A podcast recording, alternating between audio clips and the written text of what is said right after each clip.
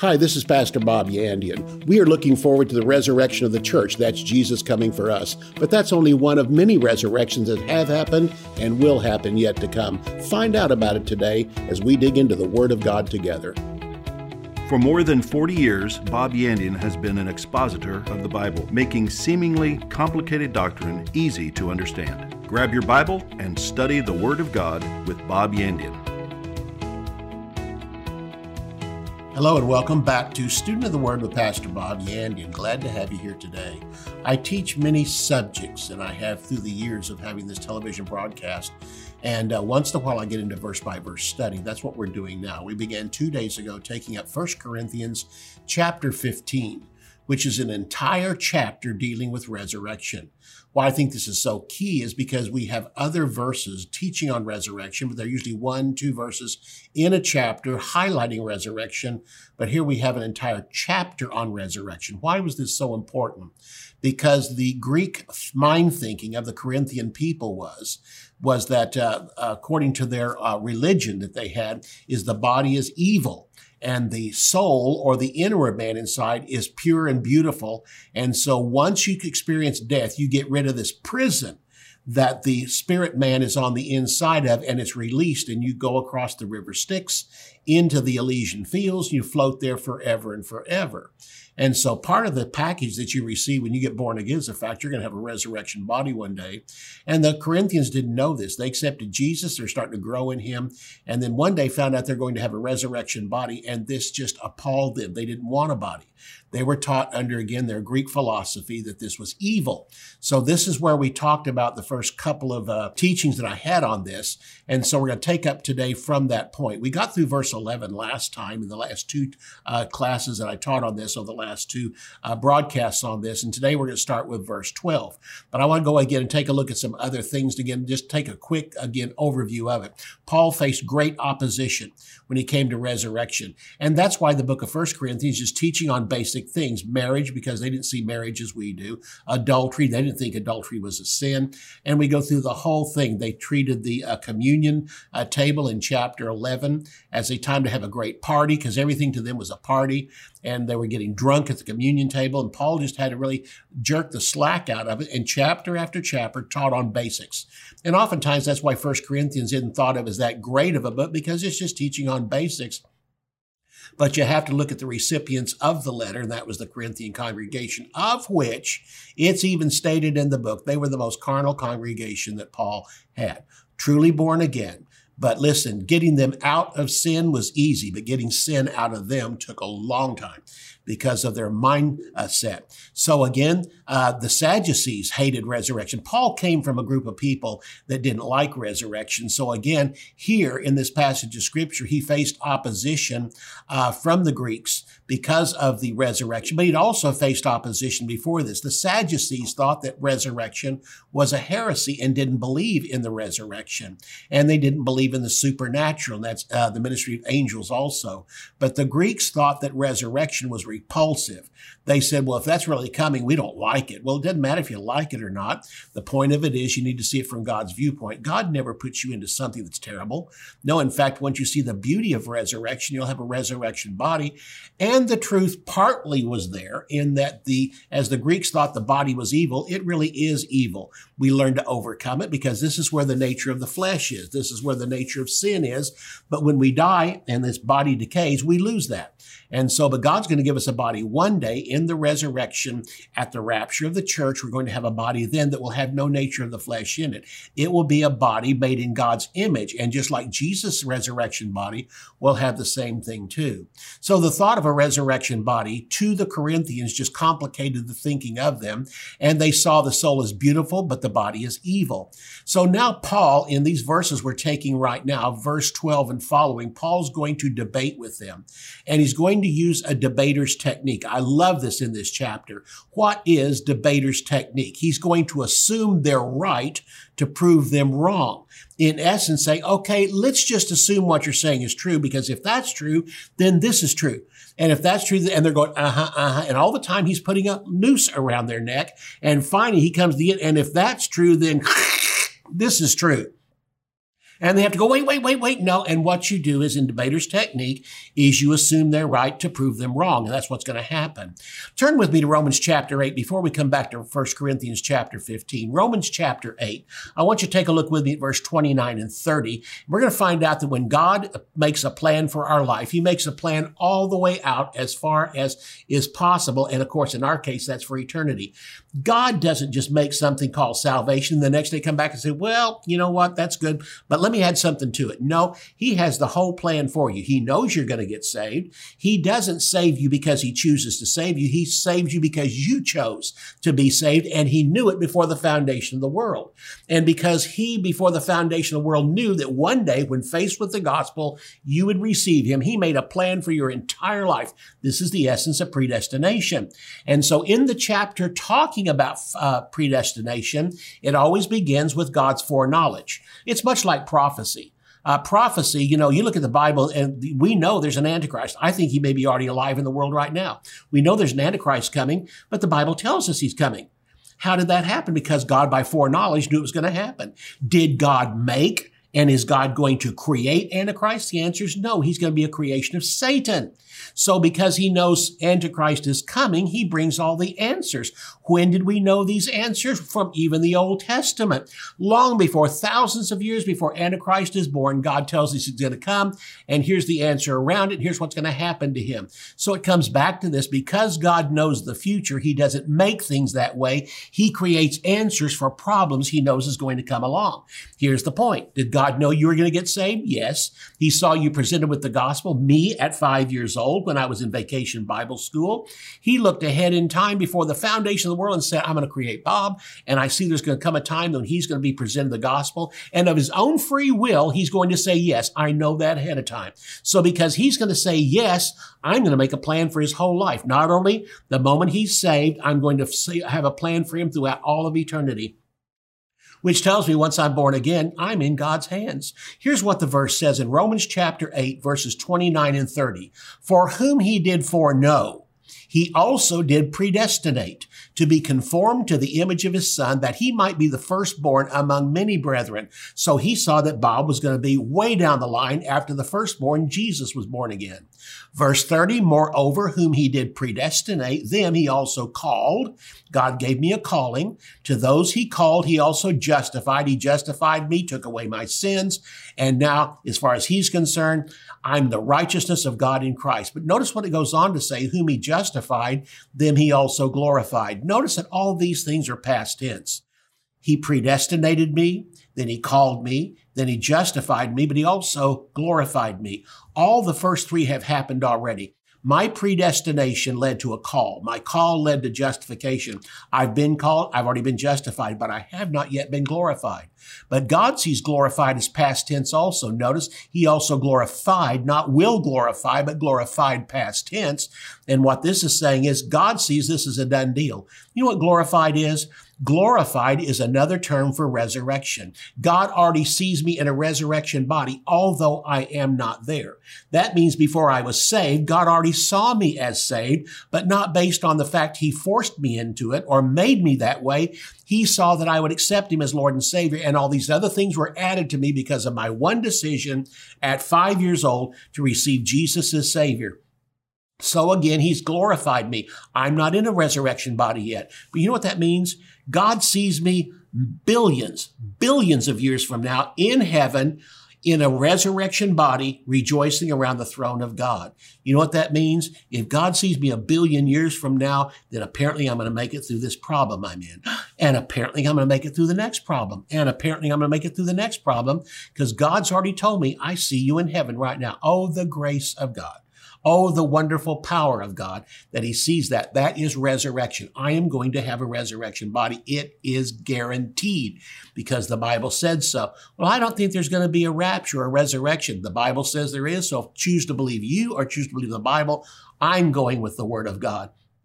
Let's go back to 1 Corinthians chapter 15, and we're going to start with verse 12. We come in the last two uh, broadcasts to verse 11. Let's start with verse 12 today and let's find out the importance of the resurrection. Now Paul begins to use debater's technique. He's going to take to the, the Corinthians, he's going to preach this and teach them.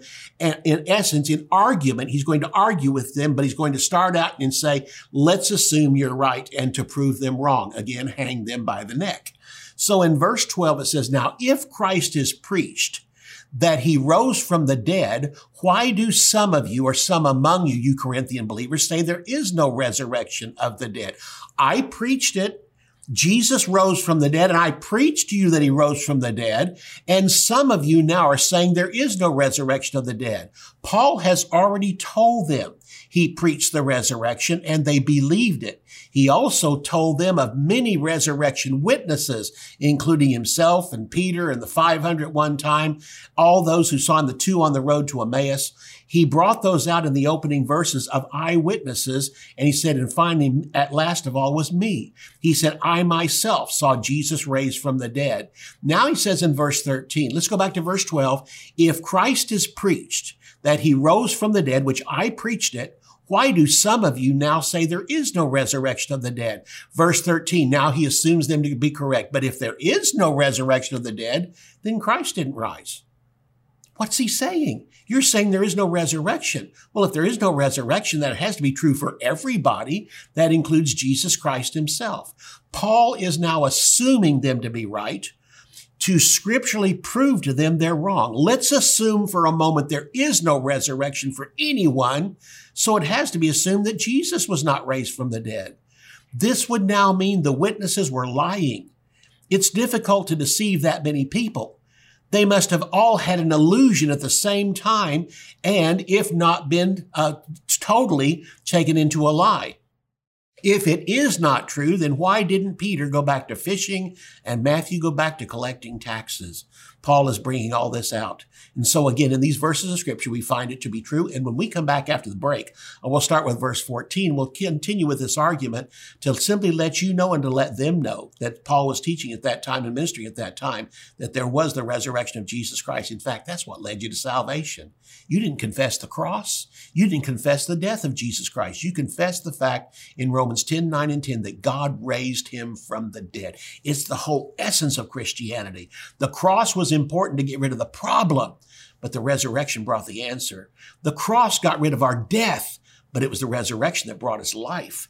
And really, this is called the new birth, a brand new life that we had. But to give us new life, he has to get rid of the death that's in us, first of all. That happened by the cross of Jesus Christ. When we come back from the break, we'll talk more about this. But in the meantime, thank you, all of you supporters that, that make this possible. Thank you for those on my left hand and right hand that lift him up so we can win this battle together. I appreciate it. Those have been with me for years and some that have been with me for months. I thank you all for working with me. If you'd like to become a partner with me, you can find out uh, by the broadcast here during the break or at the very end of it how you can become a partner with me. I appreciate it very much. See you right after the break. When a Christian has passed away, we do not bury them. We plant them for a future harvest. One day, all Christians will put on a resurrection body. Our earthly bodies carry the image of Adam, but our resurrection bodies will carry the image of Jesus. We will have bodies that will possess everlasting life. In this exciting six part series based on 1 Corinthians 15, Pastor Bob Yandian provides a detailed study of the future resurrection of every born again believer. Messages include a foundation doctrine. What if there is no resurrection? What is baptism for the dead? Sowing, reaping, and resurrection. Our incorruptible body and the exception generation. To order Resurrection, Visit our website at bobyandian.com. A new book just came in. I've been waiting on this book, Theology Simplified. This is a class I teach at Charis Bible College, and I've been waiting to put this into a book. It's eight different theological terms that sound difficult but actually are very simple. I just simply think the Bible sometimes is filled with complicated sounding words, but you break it down, it becomes very simple. This book is called Theology Simplified. Let me tell you what all it covers it covers predestination, it covers reconciliation and sanctification, it covers glorification, justification Redemption, propitiation, and election are all covered in this book. And again, big words with simple meanings. I bring it down to you. Go to my website, bobyandian.com. You'll find how you can have a copy for yourself. Blessings upon blessings to you. Bob Yandian Ministries is training up a new generation in the Word of God. Because of your generosity and faithfulness, this teaching ministry is able to change countless lives. You will never know until you get to heaven how many people received Jesus, were filled with the Holy Spirit, healed, or found God's will for their life through your support and prayers. If you would like to become a partner with Bob Yandian, visit our website at bobyandian.com and click on Partnership. In verse 12, Paul said this again to the Corinthian believers If Christ is preached, that he rose from the dead. We're the ones who preached it to you. Then why are some of you now saying there is no resurrection of the dead? Verse 13 If there is no resurrection of the dead, then Jesus was not resurrected.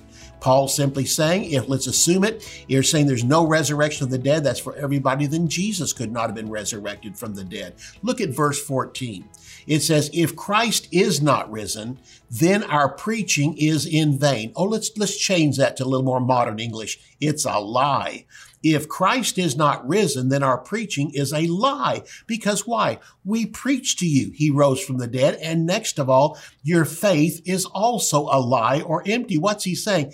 It's not us that preach the lie. It's you stupid people that believe the lie. If you're saying Jesus wasn't raised from the dead and that's what we preached and you believe what we said and now you're saying he wasn't raised from the dead, then he simply says we were preaching a lie or else you were just dumb enough to believe it was a lie. Jesus was not raised to justify us. Romans tells us he was raised from the dead because we were already justified. Where were we justified? When Jesus was three days and three nights in the heart of the earth, and then it came into being the moment after that he was raised from the dead. Romans chapter 4 and verse 25 says this who, speaking of Jesus, was delivered for. Uh-uh. The Greek word means because of, and it's going to appear twice in this verse of scripture. He was delivered because of our offenses. He went to the cross and then was taken off the cross and buried, and he was delivered because of our offenses. Our offenses took him to the cross. He didn't get to the cross and then suddenly our offenses were there. No, he went there because of our offenses and was raised again from the dead because of our justification. If there is no resurrection, you're believing in something and someone who is still in the grave. If it's true, then there is no justification. If he's still in the grave, there is no justification. Why? Because he was raised again, because at the time he was raised, our justification was complete. He wasn't raised from the dead and then we were justified. We were justified after three days and three nights. And because of that, Jesus came out of the grave. Resurrection proves our justification. You even confess the resurrection to be saved. Romans chapter 10 verses 9 and 10 gives us the simple plan of salvation. That if you believe in your heart God raised him from the dead and confess with your mouth he is your Lord and Savior, you shall be saved. Notice this, two parts. Believe in your heart God raised him from the dead and with your mouth confess right now he's my Lord and Savior. You want to remove either one of those verses? It's simply saying that is the simple plan of salvation.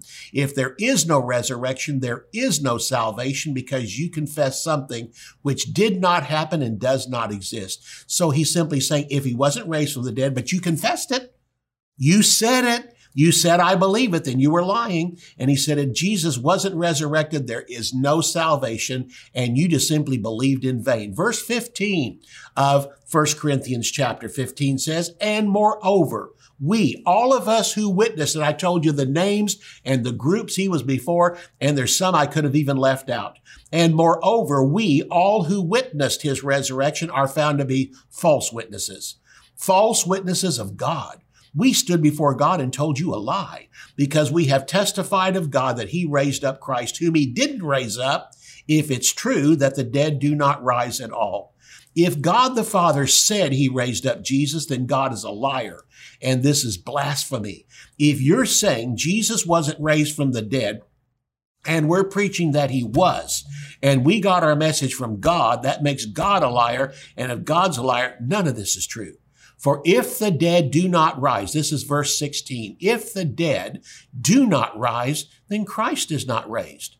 If believers who have died do not have a resurrection, then Jesus himself could not have been resurrected. Verse 17, and if Christ is not raised or raised from the dead, your faith is in vain and you're still sinners.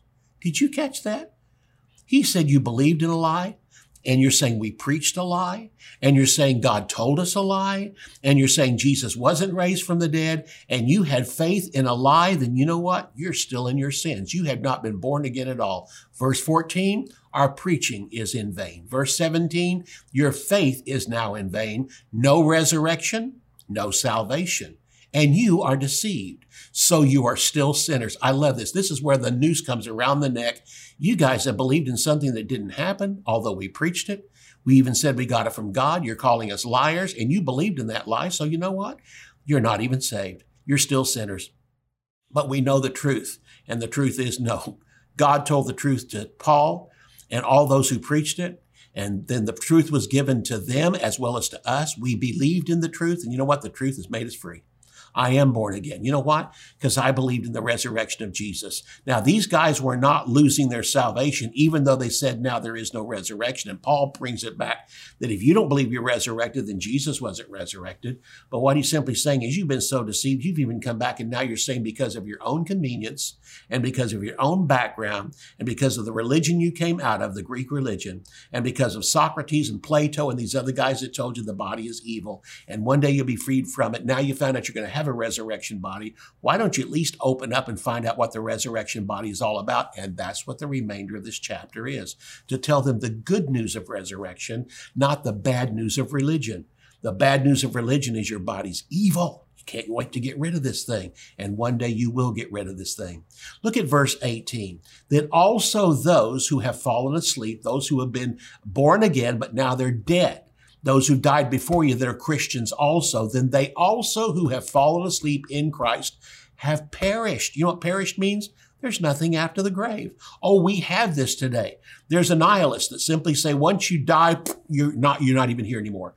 You cease to exist. There is no inward man, and you are who you are. But once you die, this life is all that there is after this. Fallen asleep here in this verse of scripture is a term used for believers only who have died. Sinners have died and they're called dead, but believers are said to have fallen asleep. This will be brought up in the, in the form of the rapture too, that one day we'll all wake up. Why does he say Christians have fallen asleep? Because if you fall asleep, there's going to come a time you wake up.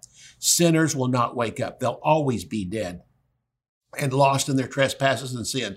We are momentarily asleep, and that's an analogy used. We are not going to sleep. There's no such thing as soul sleep, but the Bible compares a, a Christian who dies to a person who's fallen asleep. There's going to come a wake up call one day, and the wake up call will be the Lord descending from heaven with a shout, with the voice of the archangel, the trumpet of God, three big sounds the voice of God, the angels rejoicing and blowing the trumpet, the trump of God, and then also the sound of the archangels, but also Jesus Christ coming back. It simply brings again, if someone falls asleep, they're not really dead, but awaiting the time to wake up.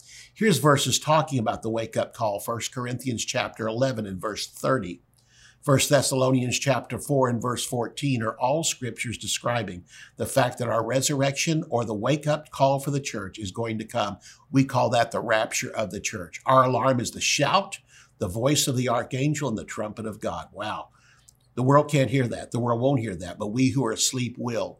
And those who are asleep, we will not be asleep, but those who have died in the Lord will come back with Jesus, those born again and in heaven. And we here on this earth, we will instantly be changed into a resurrection body. This mortal will put on immortality. But those who have died before and their, their bodies have gone back to dust, and those that were burned up there will go back to ashes. No, those will receive a resurrection body too, to where we'll all receive a resurrection body at the same time and we'll all rise to meet with Jesus. If there is no resurrection, then there's nothing beyond the grave. They have ceased to exist. And look at verse 19. If in this life only we have hope in Christ, we have all been most miserable. You know what this is saying? My Lord, I mean, life is great. I enjoy being born again. I enjoy having eternal life. But you know what? The best is yet to come. You think this earth is good? You think this Christian life is good? Oh, yeah, we have problems and things that come along. But I'm here to tell you, this is nothing compared to the eternity we're going to have in heaven. You think this is good? You have no idea. And I've often heard people say, well, I wish so and so hadn't died. I wish they were still with us. Why don't you ask them? They have walked into heaven. You think if they even had a chance to come back and God asked them if they want to come back, they go, Oh yeah, earth was a whole lot better than this place. Oh no. We're told in the word of God that heaven is so far surpassing anything we can have on earth. And to go to heaven is far greater. To be uh, to be alive in this body is Christ, but to die is gain. And so what we have here is nothing. In fact, we're even told that the Holy Spirit we have in this life in the book of Ephesians is a down payment on what's to come in heaven. You know what down payments are? Sometimes 10%, maximum 20%. That's what we put down on something, and the other 80% is yet to come that we pay off. Here's the point. When we got born again, God gave us the Holy Spirit to live in us, to be with us, and even give us the infilling of the Holy Spirit. And that's just the down payment on what's yet to come. If this presence of the Holy Spirit in me is 20% and the other 80% is yet to come. Heaven's going to be incredible. But you know what Paul says? If there was no resurrection of the dead, and even if we could get saved in this life and there's no possible going to heaven, he says, if in this life we have hope in Christ only, we are of all men most miserable. The best part of Christianity is yet to come. Life might be good, but listen, heaven's going to be far better. The Holy Spirit, again, is the down payment on eternity, and this natural life is temporary and heaven is eternal. So, rewards in our life on earth and in heaven, are going to be different. Rewards we get in life might be financial increase. There might be things like that, but most of the rewards we get in life here are temporary but what we receive in heaven will be eternal. So that's how much greater heaven is. What's First Peter chapter 1 and verse 4 tell us? When we go to heaven, we're going to go to an inheritance incorruptible, undefiled, that fades not away, reserved in heaven for you. If there is no resurrection for Jesus, there is no resurrection for us. And there is no nothing after death. This life if that's all there is, then this is the ultimate conclusion of no resurrection. We do not have heaven. We only have earth. But now verse 20 says this, but now is Christ raised from the dead and become the first fruits of those who slept. We'll continue with this verse tomorrow when we come back to this teaching. But in the meantime, again, I want to thank all those who are supporters. Thank you for standing with me. And thank you because you know why? You're one of those that have believed in the resurrection of Jesus Christ. I'm going to be with you in eternity. We'll be with each other in eternity. I think that we'll have more to fellowship around with each other because why? We've stood together. We've stood as a unit. We've stood together like the disciples with Jesus. And I personally think in heaven, a lot of the conversation we're going to have with each other is to look around and see the results of our giving here in life. The fact that we stood together in faith, in agreement, giving toward the gospel of Jesus Christ and the teaching of the Word of God to make disciples of all those who believe in Jesus Christ. My ministry is dedicated to that, making disciples out of Christians. If you'd like to contribute to that, go to Bob bobyandian.com, you'll find a place there where you can become a partner too with all those who surround me as partners in this ministry. I'll see you tomorrow. You can order resources, become a partner, or browse free articles and podcasts by visiting our website at bobyandian.com. You can also join our mailing list and receive weekly devotions and the latest ministry updates. If you would like to contact Bob Yandian Ministries, visit bobyandian.com and click on Contact. To contact us by mail, use the address on your screen. Thank you for watching today's broadcast. We'll see you next time on Student of the Word with Bob Yandian.